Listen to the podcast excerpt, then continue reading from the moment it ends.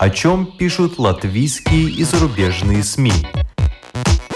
И не только на первой полосе.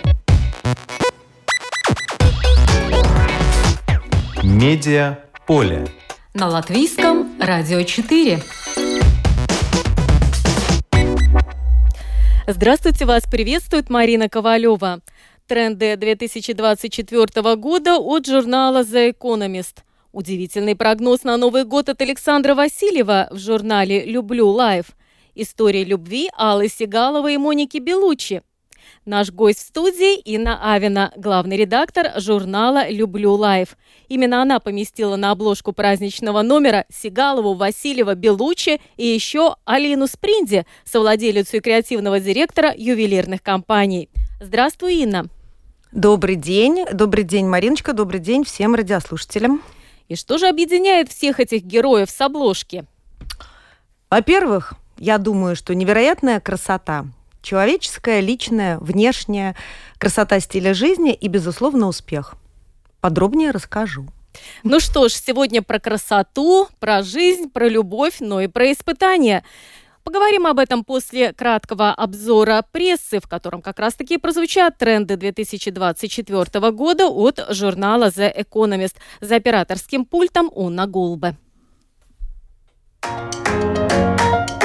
Журнал The Economist в своем специальном выпуске прогнозов на 2024 год выделил 10 трендов. Приведу некоторые из них.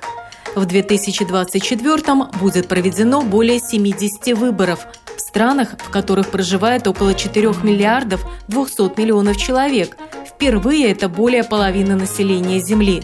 Но хотя голосов сейчас больше, чем когда-либо, демократии не обязательно больше – многие выборы не будут ни свободными, ни честными.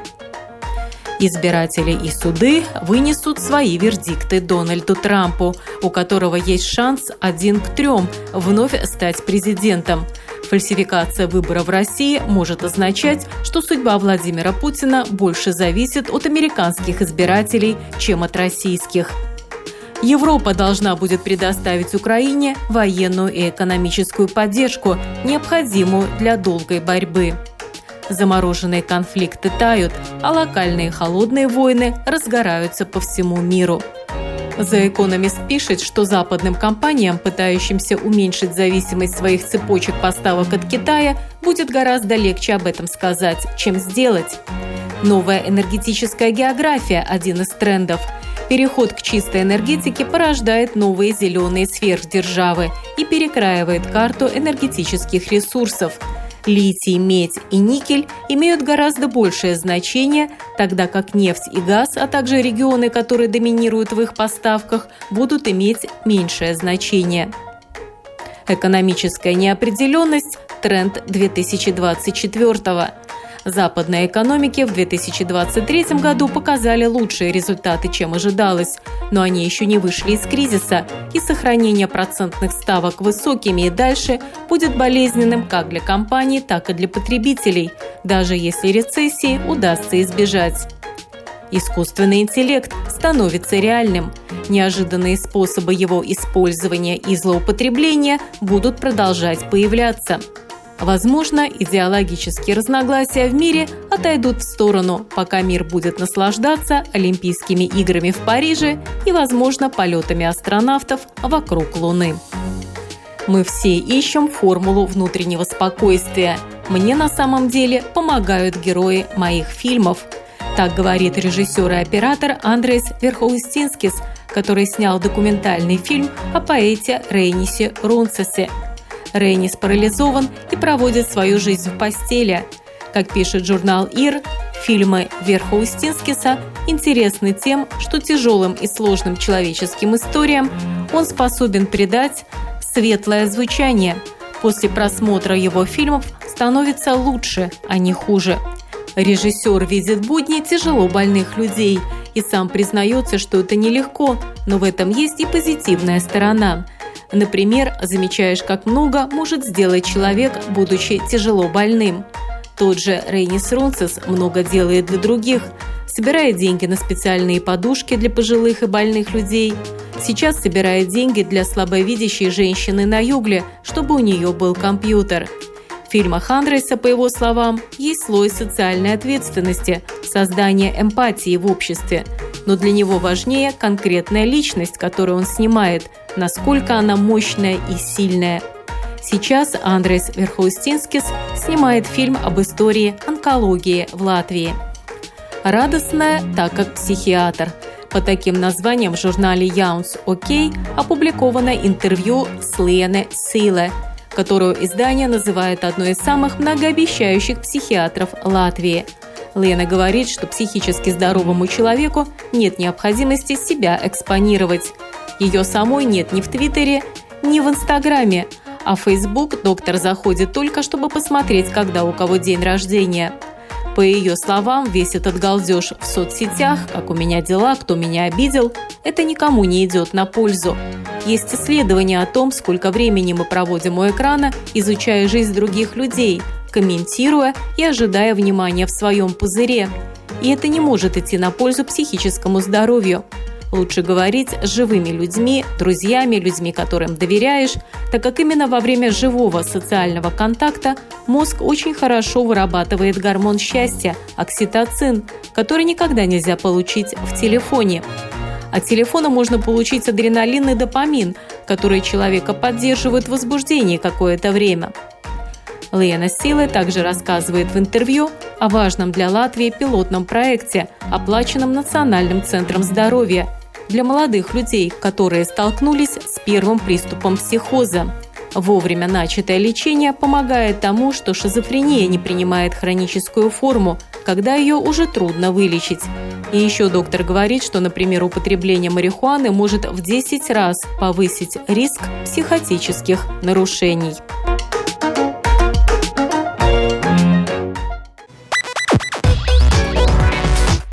Медиа поле на латвийском радио 4.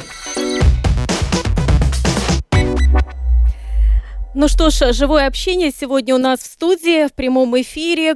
Гость в студии Инна Авина, главный редактор журнала «Люблю лайф» и мото этого праздничного декабрьско-январского номера про жизнь и про любовь. Все интервью эксклюзивные, все заслуживают внимания. Но первое, о чем я хочу поговорить, это, конечно, Алла Сигалова. Я исключение из правил, я аномалия, говорит Алла Сигалова. Очень востребованная балерина, актриса, хореограф, режиссер. Вот, Инна, как вам удалось встретиться с Аллой Сигаловой сейчас, в этом году? Рассказываю. Очень просто. Э, мы, во-первых, знакомы не первый год. И я уже у Аллы брала интервью, и э, я ее очень люблю. Я самая преданная поклонница, фанатка. Э, мы знакомы уже много лет. Встретились летом на концерте э, прекрасного пианиста Михаила Плетнева, и я ее увидела издалека, полетела на крыльях любви с криками «Алла, Алла, я уже два раза посмотрела сериал «Балет». Ну, естественно, мы договорились, когда она в следующий раз, в ближайшее время будет в Риге, мы встретимся, и мы действительно встретились в гостинице, где она останавливалась, разговаривали очень-очень долго, больше трех часов, наверное, и в интервью вошла только часть нашего разговора, но это абсолютно всегда невероятное событие для моей жизни, потому что это удивительный человек. Э, очень много у меня за мою журналистскую карьеру и работу было интервью со звездами, ну там там сотни и сотни. Вот. Э, с такими людьми, когда встречаешься, знаешь, надо задать первый вопрос, и потом только вот сидеть и, развесив уши, слушать э, невероятные мудрости, э, тонкие замечания, какие-то филигранные уточнения. И это, это просто волшебство, как она говорит. А была ли договоренность, что вы не будете э, говорить о политике? Да, конечно, сразу. Я сказала, что, естественно, ну, ну как, Алла меня знает не первый год, и э, мы договорились, что это интервью будет для женского журнала «Люблю лайф». Она уточнила, для какого именно, да, потому что там прошлое, допустим, интервью было для э, нашего еженедельника, для журнала «Люблю», э, но тогда это было связано с теми постановками, которые э, Алла делала в театре Чехова, а сейчас мы упоминали оперу Януфа, э, где она хореографом выступала в этом году, да, вот у нас в этом сезоне в нашей э, Латвийской национальной опере. Вот. Которую поставила Алвес Херманис. Да, да, она была хореографом. Вот. И э, опера, кстати, идет с огромным успехом. Невозможно купить билеты. Ну, вот, я уже была, была в восторге, ожидаемом. Э, понятно, что первое, о чем вы э, заговорили с Аллой Сигаловой, это был сериал «Балет». Вы да. сами пишете в, своем, в своей колонке редактора, что смотрели его несколько раз и рекомендуете да. другим. Почему? Э, потому что там э, показана э, многогранная э, женская судьба и личность. И такая женская личность, которая мне кажется очень важной, и мне лично она очень нравится, и меня очень воодушевляет. Это э, женщина в поиске э, выходов из сложных жизненных ситуаций, Э, выходящая с прямой спиной, с совершенно потрясающими какими-то находками, э, не теряющаяся, не ломающаяся, э, не разваливающаяся на молекулы, не плачущая и показывающая пример того, как можно преодолевать любые внешние обстоятельства, которые мы не можем предусмотреть. И э, это будет не спойлер, это как бы везде описано в э, этом э, сериале. Совершенно удивительный момент происходит в самом начале, в первой серии, когда героиня Сигаловой ставит спектакль, и на премьере она отсматривает, артисты счастливы, поздравляют друг друга за кулисами, там объятия, поцелуи, ну, как это обычно бывает, значит, на премьерах спектаклей у артистов. И она сообщает, что это был первый и последний показ показ, потому что она считает это своей личной творческой неудачей и закрывает спектакль. И для меня было невероятно все, что происходит дальше, э, потому что у меня в моей жизни, э, когда я сталкиваюсь с чем-то непреодолимым, всегда очень много эмоций, я человек невероятно эмоциональный, и э, об этом мы часто говорим на страницах журналов, в том числе и с нашими читательницами. Что делать, когда что-то происходит, над чем ты не властен? Ну вот случается там, я не знаю, кризис, какой-то там катастрофа какая-то, э, может быть какой-то тупик жизненный, или неудача, или там, я не знаю, у тебя там какая-то драма в личной жизни, или еще что-то. Как реагировать? где брать силы, как себя собрать, как себя поднять.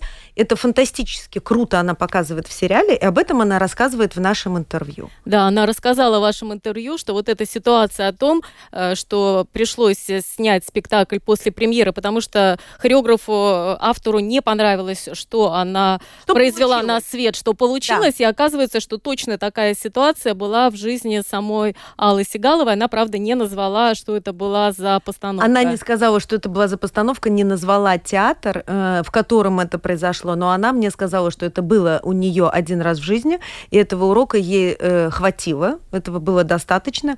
Она, конечно, э, еще очень производит впечатление тем, что она человек очень искренне, она очень много говорит, но при этом она очень четко называет и обозначает свои личные границы в разговоре, да, и такого не может быть со звездами такого уровня, я как журналист опытный уже точно знаю, чем выше уровень звезды, тем более успешным будет интервью, в том смысле, что когда ты от, отсылаешь герою, посмотрите, все ли там написано так, как мы поговорили, э, звезды очень высокого уровня э, и статуса, как правило, согласны абсолютно со всем, они понимают, что и когда и кому они говорят. Более другие люди начинают э, вести себя каким-то неожиданным образом очень часто. Ну, ваш разговор э, начался с того, что Алла Сигалова вам призналась, что она этот э, материал, работу над этим сериалом буквально наколдовала. Может быть, расскажите в двух словах нашим слушателям. Да, да, да. Это, я думаю, это часть, конечно, шутки такой, ну, как бы красиво актерская. Но, а с другой стороны, она не скрывает то, что она очень-очень э, хотела эту роль получить, но в кастинге, который проводил режиссер, победила другая актриса, и э, в этом тоже нет секрета. Э, начинала сниматься Ингеборга Дабкунайте, и сериал начинал сниматься э, до войны 22 года, э, которая перевернула все в индустрии, естественно, и во многих странах. Поэтому Ингеборга вышла из проекта, э, покинув э, Москву, И э, была пауза, заминка у, у режиссера вот Сангаджиева, который, я так понимаю, в этот момент решал очень много, ну, вероятно, я не знаю подробностей там финансовых сложностей и так далее. Но когда отснято 50% очень сложного сериала, и вдруг вот так вот э, главная героиня выходит, и Алла сказала, что да, она ему позвонила и сказала, что она готова на все.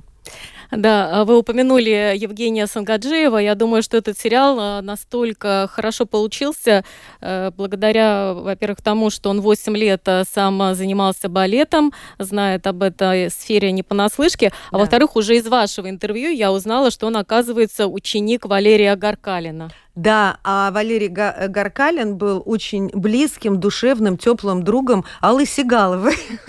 У них как-то все такое комбо сложилось, и все успешно получилось. А, я, конечно, посмотрела тоже и фильм о том, как создавался этот сериал, перечитала интервью, я посмотрела э, некоторые видео с участием Аллы Сигаловой, потому что понятно, что это фильм, конечно, о балете, о страстях, о том, что происходит в творческих коллективах.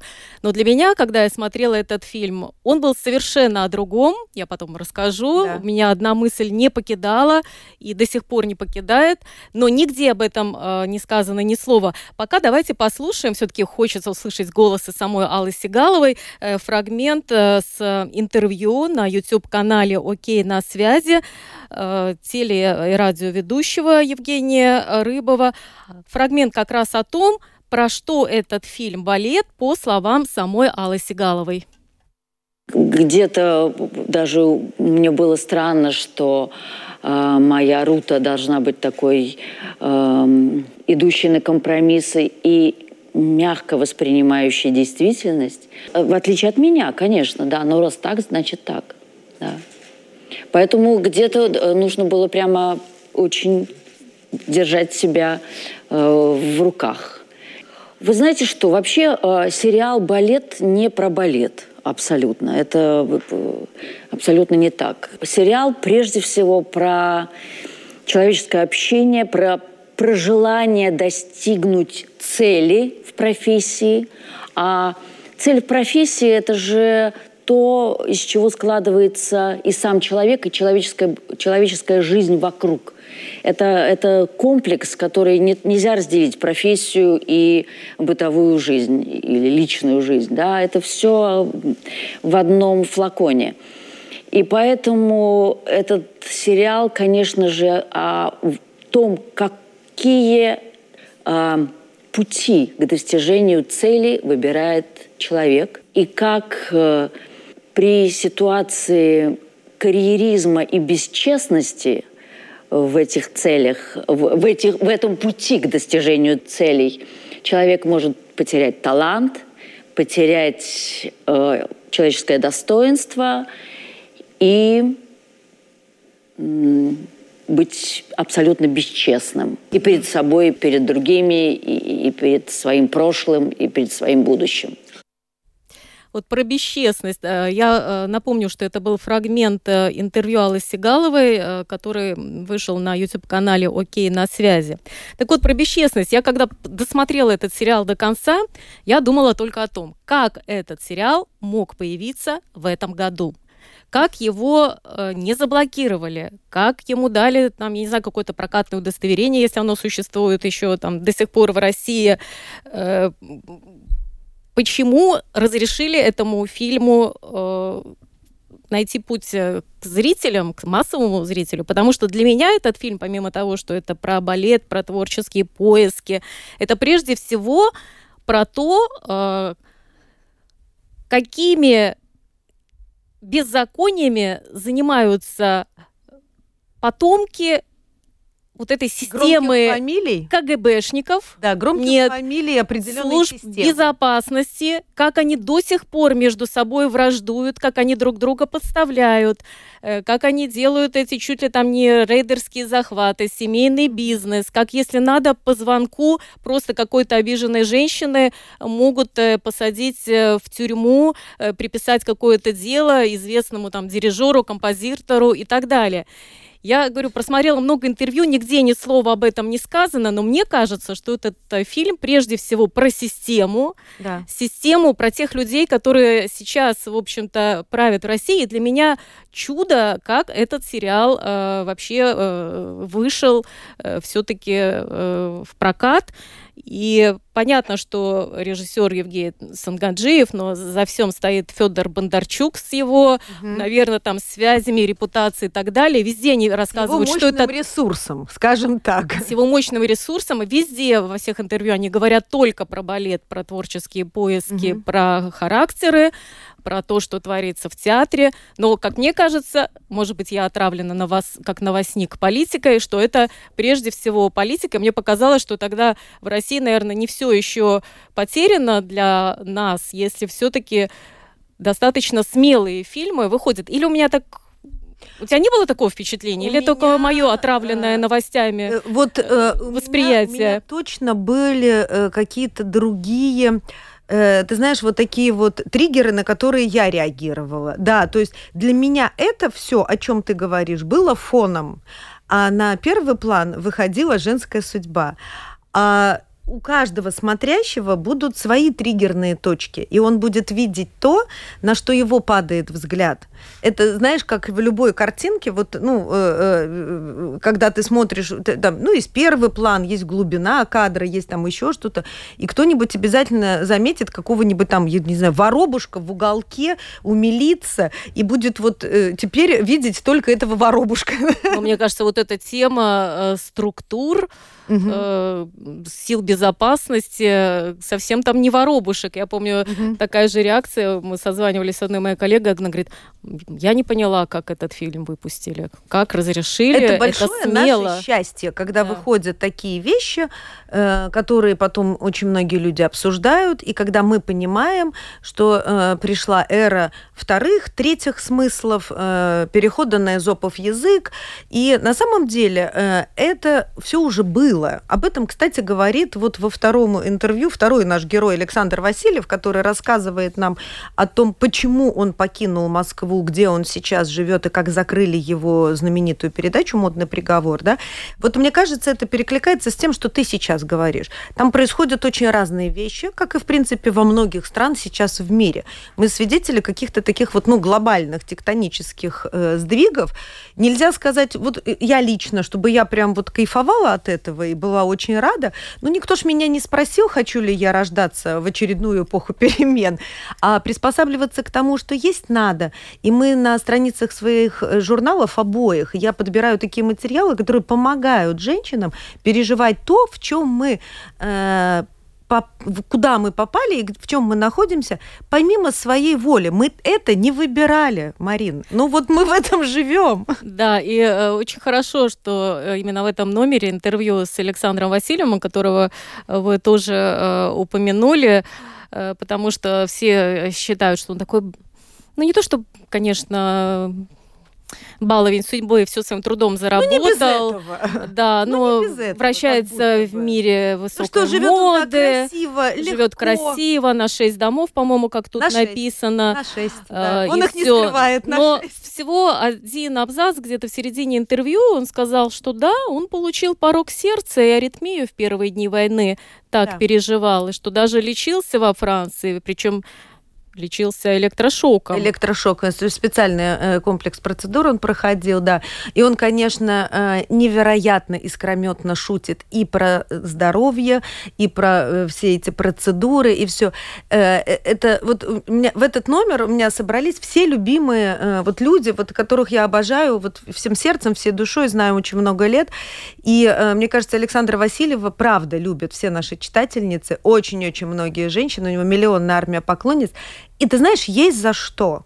Потому что он очень сложные вещи может э, э, так красиво четко и точно объяснить э, очень интеллигентным, тонким, таким высокохудожественным языком, но при этом очень понятным, и довольно простым, что ничего, кроме восхищения, личность э, Саши Александра Васильева вызвать не может. Я его обожаю, всегда ему признаюсь в любви, любви всегда об этом говорю. И, и все интервью прошло под лозунгом жить, а не тужить. Да. Вот он призывает нас ну, радоваться каким-то мелочам, э, каким-то возможностям, которые есть у каждого, у каждого они разные. Очень важную вещь, очень философскую, но я вот хотела бы, чтобы прямо она вошла в сердце каждому человеку, кто нас сейчас слышит. Он говорит о том, что не надо ничего откладывать. Ниш, никто из нас не знает, что произойдет завтра. Вот если сегодня ты хочешь куда-то поехать, ты хочешь принести домой елочную ветку, или ты наоборот хочешь закрыться и отмечать этот Новый год в пижаме. Сделай. Не надо ничего откладывать, сделай это прямо сейчас. Он и себя тоже приводит в пример. Да, Александру Васильеву 8 декабря исполнилось 65 лет, да. юбилей. Он знает, о чем он говорит. Он э, проживает очень яркую, насыщенную, но в то же время трудную жизнь, особенно сейчас, когда его тоже уже перестали гладить по головке. И, э, чем Передачу он... закрыли на второй день после начала войны. Да, теперь да. начали э, еще и травлю, в том числе Э, при помощи, наверное, нанятых или сотрудников или ботов в интернете, но тем не менее ему э, все равно Э, честь и почет. И 33 богатые женщины купили тур по Японии, как говорится в вашем интервью. Да, да. Он поедет э, вот так вот отвечать э, Был свой уже. юбилей, Был да, уже, с, да, с лекциями. декабря это было. Да. Все соцсети наполнены фоточками. Он прекрасно выглядит, да. улыбается. Он всем доволен. И... При этом мы же тоже понимаем, Марин, что это не самая простая жизнь. Содержать шесть домов, содержать огромные коллекции, да, это действительно надо работать. Причем, что он только только не придумывать, чтобы их содержать. Вот этот про экскурсии. Расскажи это тоже из вашего интервью. А, да-да-да, это те экскурсии, куда он э, в свои дома и квартиры продает билеты, да? Да, 200 да, евро. 200 евро, да. И можно прийти к нему в квартиру, как он говорит. Можно выпить чаю, можно выпить шампусика, можно сделать селфи со мной, можно пофотографировать все мои кварти... Э, картины, диваны, э, гардеробные. Мне не жалко, он говорит это стоит 200 евро, это не очень большие деньги, но зато эти денежки вкладываю в то, чтобы очередные мастерицы э, делали э, какую-то реставрацию для его очередных, э, значит, экспонатов. И у него совершенно фантастическая коллекция, которая, ну вот она экспонируется одновременно в очень многих городах Европы и мира. Ну, мы сегодня обещали поговорить и о любви. Э, очень интересные несколько разделов э, в интервью с Аллой Сигаловой.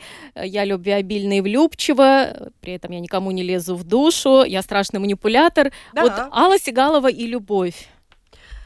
У Аллы Сигаловой э, всегда э, разговор или рассказ о любви э, обязательно есть фраза с которой невозможно не согласиться. Она говорит, мне невероятно в жизни повезло с Ромой, э, Роман Козак, э, значит, ее муж, и она говорит, я абсолютно разбалована фантастическим отношением мужа к себе, который меня поставил на пьедестал, который меня боготворил, который всю жизнь э, выстроил таким образом, чтобы я жила и радовалась каждый день.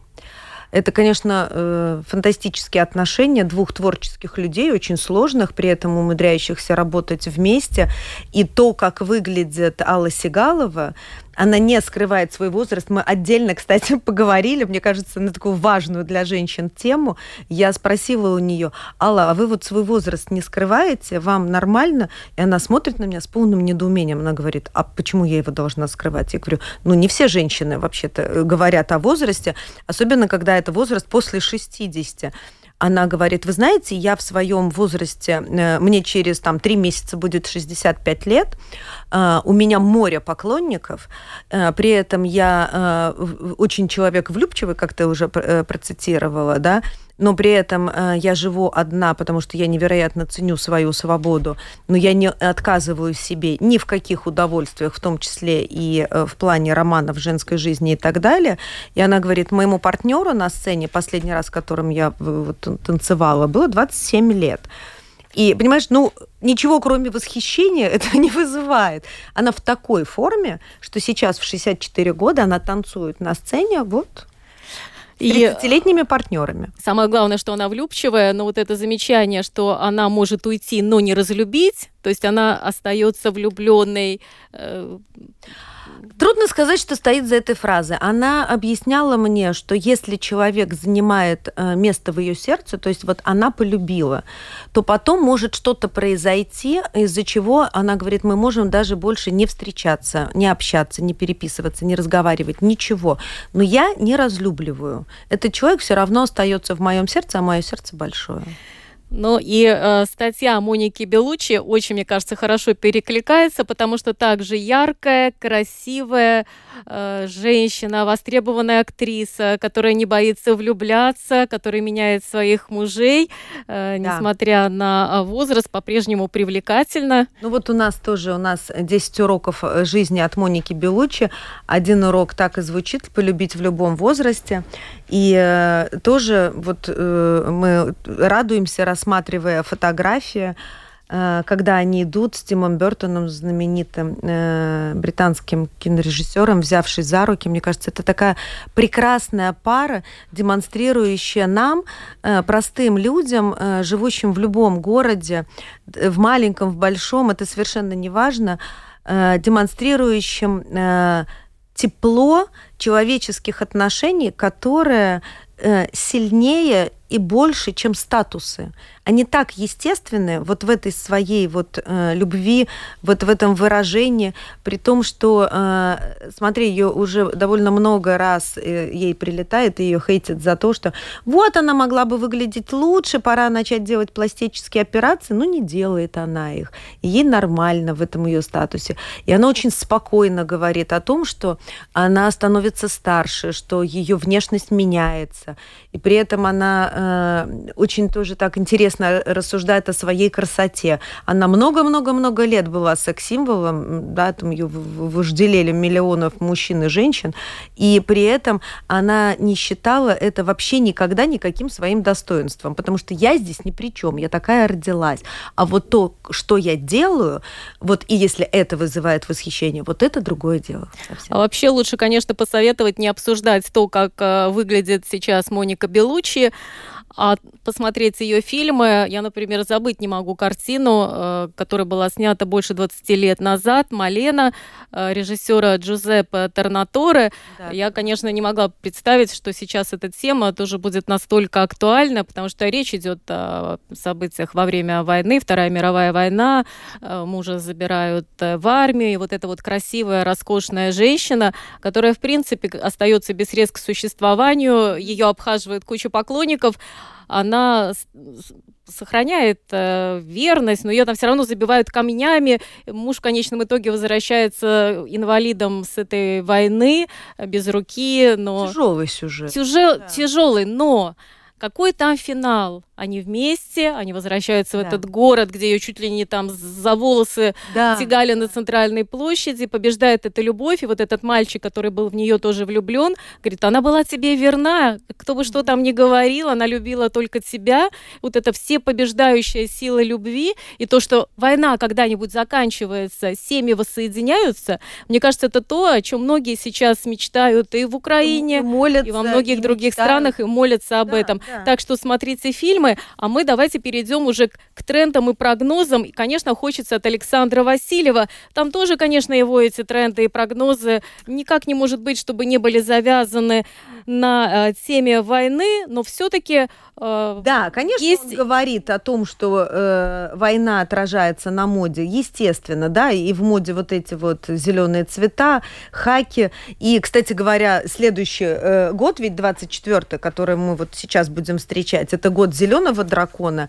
И э, Саша много говорила о том, что сейчас уникальный момент, когда в моде и э, в этот сезон уже вошли и очень будут востребованы в следующем сезоне сезоне зеленые камни и украшения с зелеными камнями, они не так часто бывают в моде. Это сейчас вот прекрасный такой момент, когда если есть, надо носить, если нет, то можно покупать э, эти украшения или ювелирные, или бижутерия, без разницы. У нас, кстати, в этом э, журнале «Люблю» э, здесь еще совершенно потрясающее есть интервью, которое ты тоже упоминала на обложке Алина Спринге. Удивительная абсолютно женщина, фантастической красоты, с фигурой моделью, мама троих детей и владелец э, ювелирного бренда и сама дизайнер. Невероятно красивые вот эти вот трендовые, тоже про зеленые камни заговорила и вспомнила, да, вот э, у нас они есть. И Саша что говорит? Дорогие, дорогие женщины, пожалуйста, э, будьте в первую очередь собою, в каждом своем проявлении и даже в тренде. Вот если, например, в тренде э, сейчас победа унисекса, кроссовки на пластиковой подошве, на резинке, там еще на что-то, то можно же быть не трендовой женщиной, а стильной и уходить из этого тренда каким-то образом пометив его в своем гардеробе, но все-таки за основу брать собственный стиль. Мне очень нравится этот его посыл, да, потому что собственный стиль не сделает вас смешной, как говорится в этом его знаменитой передаче, да? Да, но э, мне кажется, намного более ценный совет это не выбрасывать старые сумки, да. обувь э, из э, кожи, потому что он считает, что настолько выгодно сейчас делать из какого-то пластика, пластика пластиковая там подошва, что-то резина сверху, 3 евро себестоимость можно продать за 200, если с брендом, то вообще за полторы тысячи. Да. вот эти вот хорошие ценные вещи 20 века, лучше их э, реставрировать, собирать и не выбрасывать кожаную обувь, потому что активисты э, среды все равно будут настаивать на том, чтобы, чтобы кожаная обувь становилась э, все меньше и меньше. Да, и кожаная обувь, кожаные сумки, кожаные куртки, плащи. Да, вот он э, много говорит о том, что мы будем уходить, ну, точнее, производители будут уходить в сторону унификации, да, вот, и упрощения, а не усложнения каких-то модных вещей. Да. Но чем пересказывает, лучше, конечно, прочитать, потому да. что там есть э, прекрасный раздел «Утрированная бедность», почему все будут ходить э, в свитерах, там, с дырками и э, не выпячивать свое богатство. Все это связано с планами лишения наличных а мне денег, и, чтобы скрываться. Про бум пластической хирургии, он предсказывает, что скоро эти пластические туристические, э, значит, киоски будут стоять везде, буквально чуть ли не в аэропорту, и проходя значит, мимо, э, ну вот, э, до досмотра вас будет встречать реклама, зайдите к нам, нарастите волосы, зайдите к нам, сделайте инъекции в губы, зайдите к нам, сделайте там еще что-то. Он говорит, это случится очень скоро. Я говорю, не может такого быть, Александр. Силикон расплылся. Мне какие-то ужасы, да, он говорит. А мои прогнозы всегда сбываются. Ну вот у него есть еще один прогноз, который мне очень-очень нравится. Это прогноз о том, что э, война закончится через год. И он говорит, я никогда не ошибаюсь. Ну, он сказал после 2025-го, а после 2025-го это очень расплывчато. Это может быть и 26-й, как говорят ну, политические вот аналитики. 24 пройдет, и давай будем думать, что в 25-м точно ну, закончится. Ну, ну, после 2025-го пусть он закончится 1 января тогда, да, 2026-го. Мы э, будем говорить так. Но пока он... Мы желаем этого себе вместе со всеми героями наших обоих журналов, которые нам наговорили в этот раз много пожеланий желаний. Да, но э, Александр говорит, что все цвета войны, хаки, зеленые, коричневые, черные оттенки, они будут в моде до самого ее окончания, хотя если почитать уже разные гороскопы, все говорят, что это год дракона, и надо э, носить э, или э, встречать Новый год, это, как ты уже говорила, зеленый, изумрудный, малахитовый, салатовый, золотой и красный. Да. Так вот, все-таки мы хотим послушать голос Александра Васильева О, по поводу послушаем. красного цвета. Э, знаете, проходит в Рижском музее моды выставка, выставка белый, черный, красный. И вот красный цвет он любимый, но опасный. Давайте послушаем совет от Александра Васильева. Красный цвет – это самый провокативный и самый острый цвет, который направлен на внимание людей. Вы видите красный цвет на светофоре, что вы делаете? Останавливаетесь. Вы видите красное платье на женщине – взгляд ваш останавливается, и вы дальше начинаете рассматривать остальное. В свое время Марлен Дитрих сказала, если я в красном, меня обожают все мужчины и ненавидят все женщины.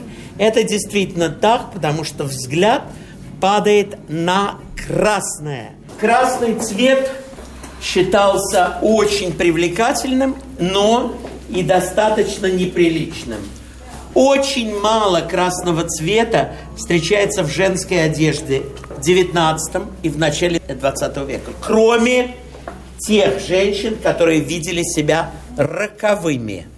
Роковая женщина – это та, которое ловит взгляд мужчины и остается в его сердце навсегда.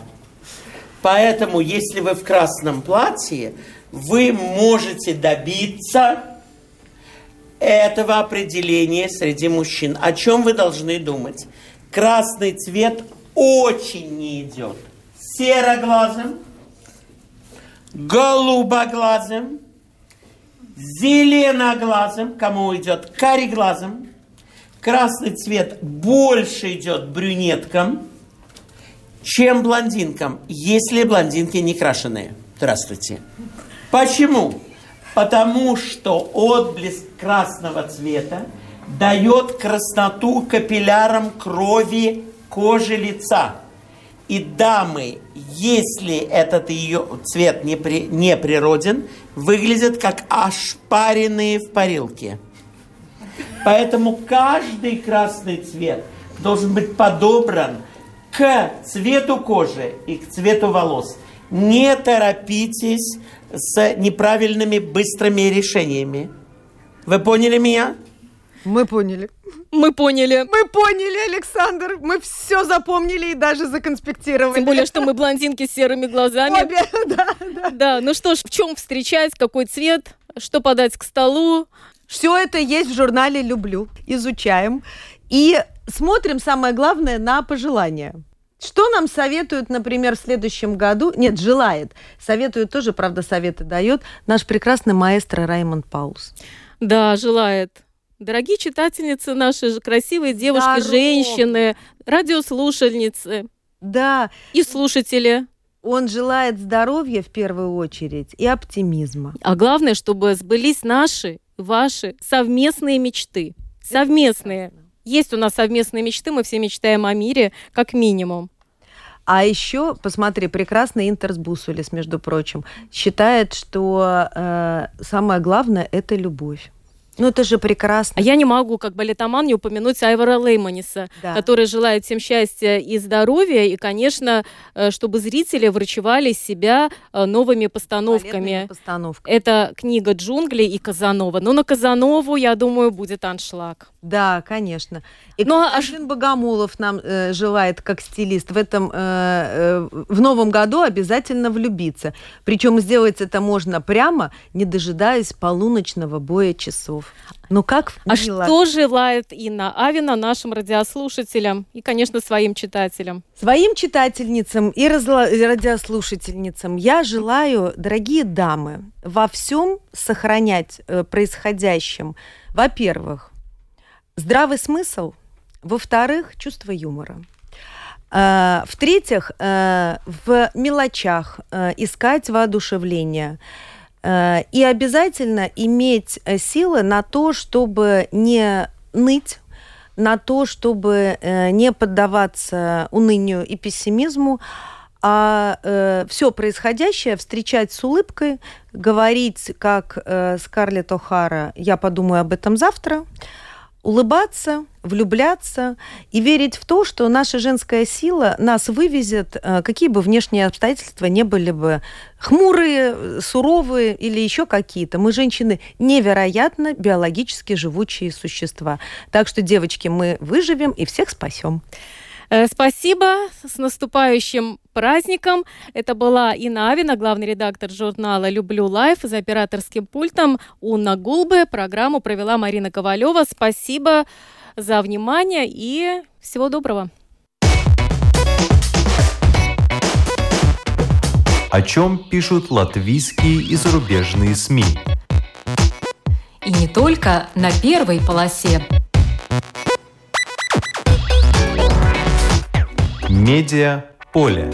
На латвийском радио 4.